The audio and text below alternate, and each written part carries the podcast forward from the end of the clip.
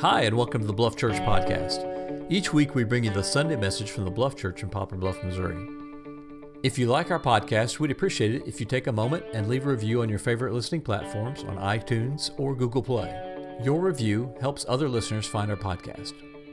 For more information about The Bluff, we invite you to visit our website at thebluff.church or our social media channels on Facebook, Instagram, or Twitter. Just search for The Bluff Church. If you live in the Poplar Bluff area, we invite you to come be a part of the Bluff on any Sunday at 1027 a.m. in the ballroom of the Holiday Inn. Now here's this week's message.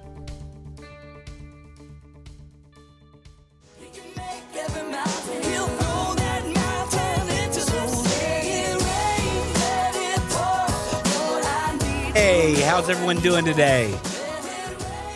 Oh, let me lower my voice so I won't sound weird. Okay, this morning we're going to be talking about service. At home, there's tasks that need to get done. Someone's got to take out the trash. Someone's got to do the laundry. Someone's got to clean the dishes. There's jobs that need to get done. Am I going to keep banging? The Yeah, seems to be good. Tech one, two, three, okay. And the person that should be leading in the service that needs to happen in your house is you. You should be the great servant. There's something weird going on here. Testing one, two, three. Okay. Why don't I just lower this? There we go.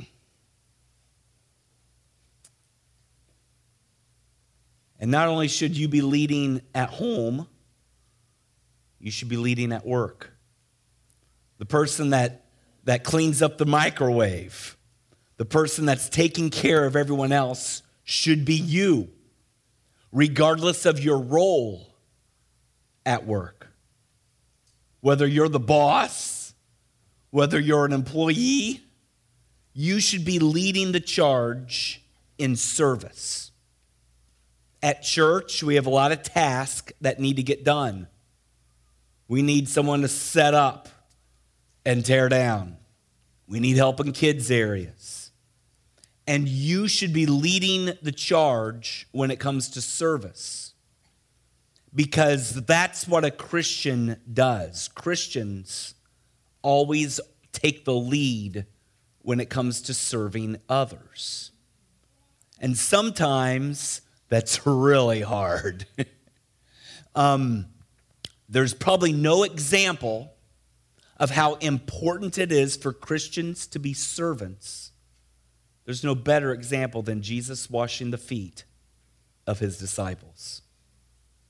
In John chapter 13, Jesus washes all of his disciples' feet and uses this event as a platform to teach them how they should live and how they should treat people throughout their life. Washing feet is a custom that is really old, but it's not something you found in everyone's house. I grew up in Missouri, so I'm used to when I go to someone's house, I just kind of walk in. I take my shoes, I go in the living room, I go in the dining room, I just take my shoes everywhere in the whole house. Does anyone have a house like that where someone comes in and they just walk all through your house? Yeah. Now, is there anyone here that when someone comes in the door, you, you point out, oh, here's where you can leave your shoes? Anyone have that house? There's a few, not as many. When I went to Ohio, I found out that that was the norm. You go in someone's house, and most people, there are still some where you just truck on through, but most tend to say, oh, here's where we leave our shoes. Oh, so I take my shoes off here and then you go through their house barefoot or in your socks. Even houses, though, that you don't take your shoes off, you still have a welcome mat.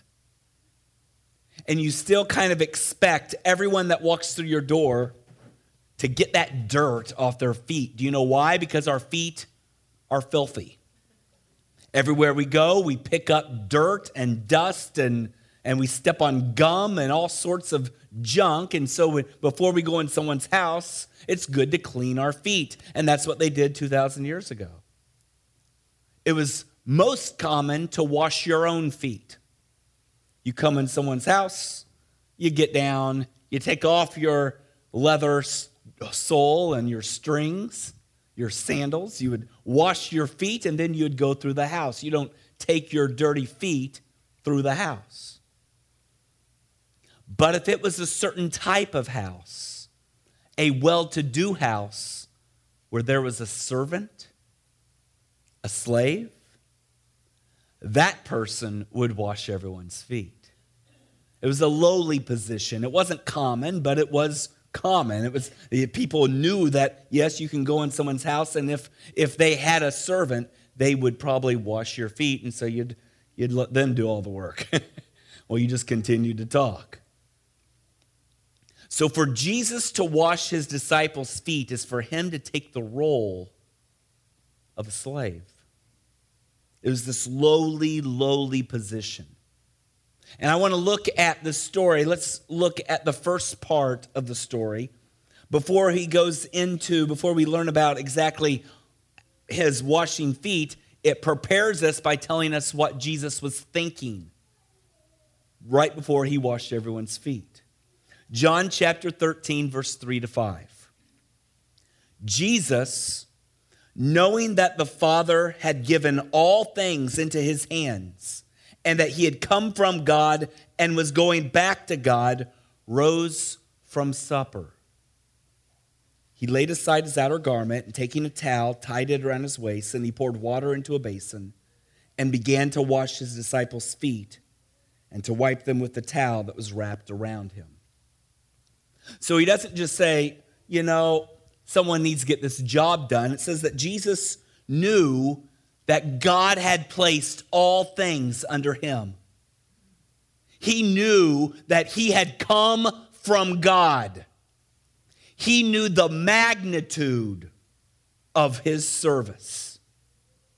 He knew that he had come from God Himself. The service of God, the service of Jesus is incredible because this is God serving his disciples. You know all those omnis? Those omnis about God? I have a few people shaking their head yes already. There's all these omnis. All the omnis are the parts of God that we really don't understand, but we, we pretend that we understand. There's the omnipresent aspect of God, meaning that God is everywhere all at the same time. It, it kind of says that in Scripture because it says things like this Heaven is his throne, and earth is his footstool. Omnipresent. Where can I go from your spirit? Where can I flee from your presence? If I go up to the heights, you are there. If I make my bed in the depths, you are there. If I rise on the far side of the sea, even there you find me. It's this God who is everywhere and so aware of everything all that time. I can't even imagine what that's like. To be a God that is everywhere all the time, I can't, I can't fathom that. The only thing I know what's going on is right here. This is it and with my peripheral, maybe I can get up to here. and the truth is, is usually I don't even know what's going on right in front of me. I, I'm, I'm so contained. I'm so, I'm so isolated. I, I don't know what's going on in the next room. This is God, and Jesus went from being God as a servant, contained in, in, a, in the cell of a human skin. And at one point, J- Jesus was everywhere all the time, and now he's born, and you see him on a timeline. There he is. His service, the magnitude of his service, is incredible. Just becoming a person. And Jesus is thinking about this right before he washed his disciples' feet, the fact that he had come from God and was returning to God. There's the omnipresent, there's the omniscient, this all knowing aspect of God where he just knows everything. I can't, wouldn't that be awesome to just know everything? You just, you just know it. Some of this knowledge comes from the fact that, that he's just been around the block for so long. He told Job, Where were you when I laid the earth's foundations? Tell me if you understand. I've been around the block, and some of the knowledge of God is just the fact that he's been around. But he's this God that's able to know everything from how many hairs you have on your head to what's going on in your thoughts and in your heart. And he went from this, this all knowingness that I can't even fathom to being a little baby with a brain that needs to be developed. He had to learn how to talk and how to walk. He became, he became a, a person. And I don't know how much knowledge was in the head of the adult Jesus. I don't know if he just walked around knowing everything. I don't know when that brain was developed, and well, I don't know the extent of his knowledge, but I know for him to become a person, he gave up so much. And Jesus is thinking about this before he washed his disciples' feet. He's thinking, I came from God, and now I'm going to be returning to God. You have this omnipotent, the, the all powerful, being able to do anything you wanted, being able to speak creation into existence, part the Red Sea, turn this person into a pillar of salt. You can do whatever you want. You're God. And He left this all powerful nature to being a person that if he tripped, he'd scrape his knee to being a person that, that if you pierce his side, he would bleed. If you, if you crucify him, he would suffocate. He went from all powerful to, to weak. And, and, and he went from this eternal nature of God. Does it ever hurt your brain to try to think about the fact that God comes from eternal past? Anyone ever, you just try to go, so, so he's just always been there? And it hurts your brain trying to think about. I can't even comprehend what I'm talking about with these things. As he, he, he, he's not on the timeline. He, he comes from eternal past. He goes into eternal future. He, he's God. And, he, and this God became a child that was born and began. This God became a person who suffocated and died. That, that is what was going on in Jesus' head. As he was getting ready to wash his disciples' feet, he went, All this authority has now been given to me. I've come from God, and I'm going to be returning to God. And so now I'm going to teach my disciples what service is all about. And so he poured water in a basin, put a towel around his waist, and got down on his knees, the Son of God, to wash the feet of his disciples. As he started to wash their feet, he came to one of my favorite biblical characters, Peter. I love Peter. Peter, the reason I love him is because he always says the wrong thing at the wrong time. Always. You can always count that if there's something dumb that's said, Peter's the guy that says it. And this, this story is no exception. And you just see how he goes from one end of the spectrum to the other as, as he's coming to Peter's feet. And he gets to Peter and, and, and he goes, Lord, you're going to wash my feet? And Jesus says, Well, you don't understand what I'm doing right now. Later, you'll understand. Just bear with me. And he says, No, Lord, you shall never wash my feet. And so Jesus looks at him and says, Well, if I don't wash you, you can have no share with me. You can't have anything to do with me. So then Peter, just like Peter would do, going one extreme to the other. He goes, oh, okay, well, then wash my hands and my head. like, what are you talking about, Peter? That's just Peter. He, he just dives in. He doesn't even know what he's talking about. But I want to look, does it seem harsh to you what Jesus told Peter? He says, Peter said to him, You shall never wash my feet. And Jesus answered him, If I do not wash you, you have no share with me. Fine. I get it. You wash my feet. Does that seem harsh to you? What's Jesus talking about? As Jesus is coming to Peter, and Peter's saying, No, you can't be my servant. And Jesus looks at him and says, If I don't serve you, you can't have anything to do with me. Because to be Christian is to be served by God. That's what it is. If you are too prideful to let God serve you, you can't have anything to do with God. Our faith begins with Jesus dying on a cross for your sins as a great act of service to be your sacrifice. He serves you.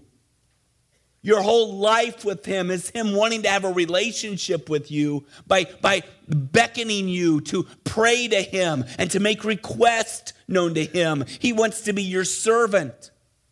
And if you do not allow Him to serve you, you can't have anything to do with Him. It's a very important principle in the Christian faith.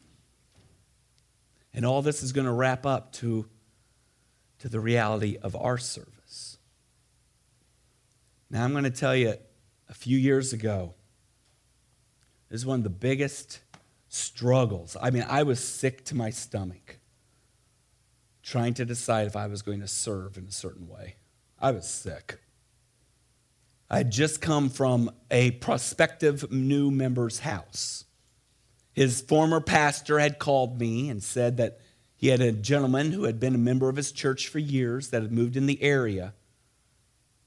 And the gentleman had a lot of issues and was having troubles finding anyone who would be able to accommodate his needs so that he could attend a church. I thought, oh, well, I'm a big servant.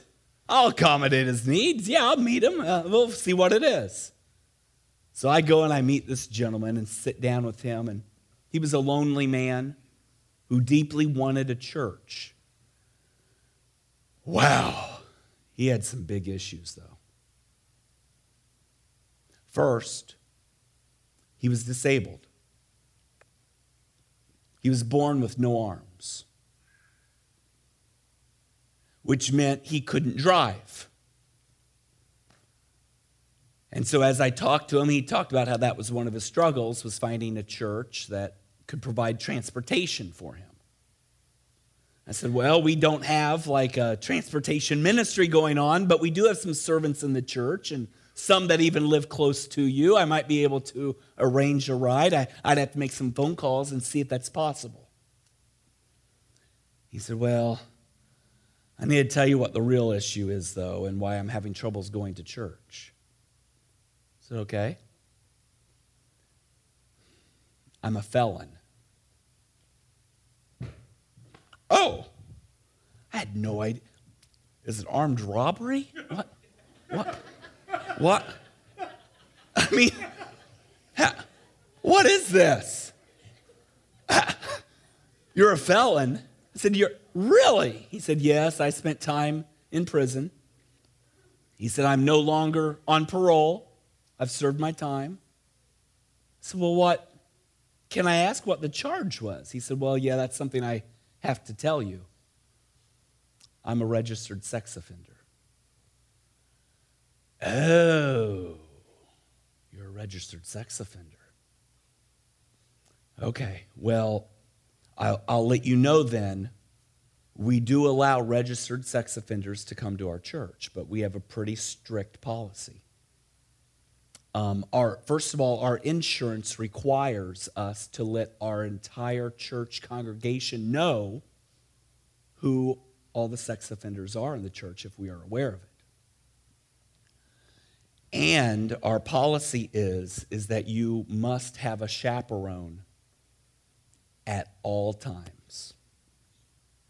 So um, you will, from the moment you step foot on church property to the moment you drive away, someone has to be with you, and you're never allowed to be in the kids' areas, ever. And you can't go to any other events unless there's a chaperone, and no kids' events, and he didn't have kids. So, unless his kids were there, was our policy. I explained all this to him, and he said, Yeah, so I can come to your church? So, well, um, in theory, but now I have to find someone who's not only willing to pick you up, I have to find someone who's willing to spend every second with you while you're at church. And that might be, that might be harder. But I, I can call around and see if I can find that for you. He said, Okay. I said, Is there anything else? He said, Well, there's one more thing. I can't do anymore, man. Okay, what is it? He said, Well, I can do most things by myself, but I do have troubles going to the restroom. Oh. He said, Yeah, so I, I might need help wiping. Okay. Well, I, yeah, I don't know if I'll be able to find this. Now, have you called this church? I, this is what, seriously, this is what I did. I said, You called this church over here? Have you called? Yeah, okay, well, uh, I'll get back with you. I left going, oh, there's no way. How in the world am I going to find anyone, anyone in the church that's willing to drive over and pick this guy up, drive him to the church, stay with him the whole time, drive him home, and if he has to go to the restroom, you have to take him. I'm going, this is like an impossible task. And the truth is, is I can't dump this on any one person. I've got to somehow find like three or four different people that are willing to do this. So it's a rotation. I'm like, this is impossible.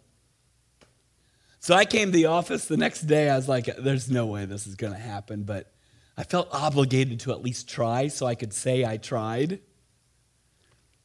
So I went through the church directory. I wrote down the names of all the people that usually say yes. all these great servants, right? You know, if your pastor ever calls you, just let it go to voicemail. Yeah, Dave's calling. Just let it go to voicemail. Just test it out first. Make sure everything's okay. You don't know what you're getting into yet. Oh, man. I came up with like three or four names of men who, in theory, could. I call the first one. Hey, I've got this guy. Needs transportation. Oh, I can do that. Yeah, he also has this issue. You need to stay with him the whole time. Oh, I mean, how often? Well, if I find some people, maybe like once a month or something. Goes, well, maybe. I said, well, there's one more issue. If he has to go to the restroom, oh, I can't do that. Sorry. Yeah, I understand. Done. I'm done. I made my phone calls, couldn't do it. I'm reaching for the phone to call this gentleman up and tell him he cannot come to my church. He just can't. Not every church is for everyone. Right? I pick up the phone to call. And as I'm picking up the phone, my stomach starts to hurt. This light bulb goes on in my head, and I go, oh no. Oh no. I know how to get him to come to the church. Oh, I put the phone down. I'm sick to my stomach. I walked out to my secretary, Linda. I said, Linda, I know how to get him to come to church. She said, How? I said, I'm trying to ask people to do something that I'm not willing to do. If I take it off the plate, She's like, oh, yeah, probably. I'm like, oh, no. I do not want to do this. Lord, please. I don't want to do this task. I pick up I call the same person I just talked to. They pick up the phone. I said, Hey, it's Pastor Darren again. Um, I was thinking it's probably, it's probably wrong of me to try to put all this burden on one person. I, to, to be the person that picked him up and stayed with him the whole time and took him to the restroom. That, that's a lot. What, what if it was only picking him up and staying with him the whole time? And if he ever had to go to the restroom, you'd come and get me and I would take him. And to my horror, the person said, Oh, yeah, I can do that. no! No! Please! I don't want to do this, Lord. But I'm trying to get others to do something that I wasn't willing to do. As Jesus washed his disciples' feet, he had, he had done this great act of service to come from God, divinity, to a place where he's on his knees, rubbing the dirt as a servant off of people's feet. And then he adds the teaching. And he says, When he had washed their feet and put on his outer garments and resumed his place, he said to them, Do you understand what I have done to you? You call me teacher and Lord, and you are right, for so I am. If I then, your Lord and teacher, have washed your feet, you also ought to wash one another's feet. For I have given you an example that you also should do just as I have done to you. It's never easy to be a servant because we're selfish and because it causes us to lower ourselves and put ourselves in situations that we don't want to be in. But that's what a Christian does because that's what our Lord did for us. He served us. And every Christian in here ought to go home today determined to take the lead for service in your home. Christian men, go home today and serve your wife. Grab that honey to do list that she's had out for the past three years and get it done. Serve her. Christian wives, go home today and serve your husband. Treat him like a king, not to get something back, but to lift him up. Parents, serve your children. Children, go home today. Every teen in the room, teens, raise your hand. Go home, clean your room. Clean your room today and be a servant. Just clean the room. Go to work and be determined to shine out for, for Christ because I tell you, when the church enters this world and we are servants, it's noticed. Everyone notices. Go to work and be the greatest servant. Come to church next week and be a servant. Find a place you can serve here. Grab, this, grab the card and read it through and, and realize that you're probably not going to have a great passion for any act of service you're going to do at the church. And, Christians always get together and say, okay, what's everyone's passion? I tell you what, here's the truth. There's a lot of the things we do at church, no one has a passion for it. We do it because it's service. We serve each other. Find a place where you can serve. Go out into your community. Look down your street and ask yourself how you can serve those who live down the block and take what Christ has done for you and serve others with it. I am pleased, pleased to report this. After attending my church for two years, the no armed Christian ended up moving again to another church I tried for months and never could find a church that would allow him to attend. But for the two years he was there, number one, he never used the restroom.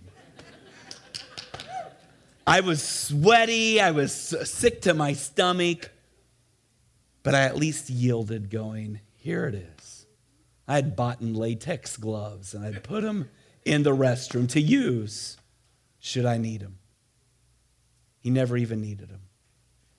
But I'll tell you something. He taught us a lot about ourselves. He caused me to look into a mirror. He caused a lot of our members to look into a mirror and go, Am I really going to be a servant here?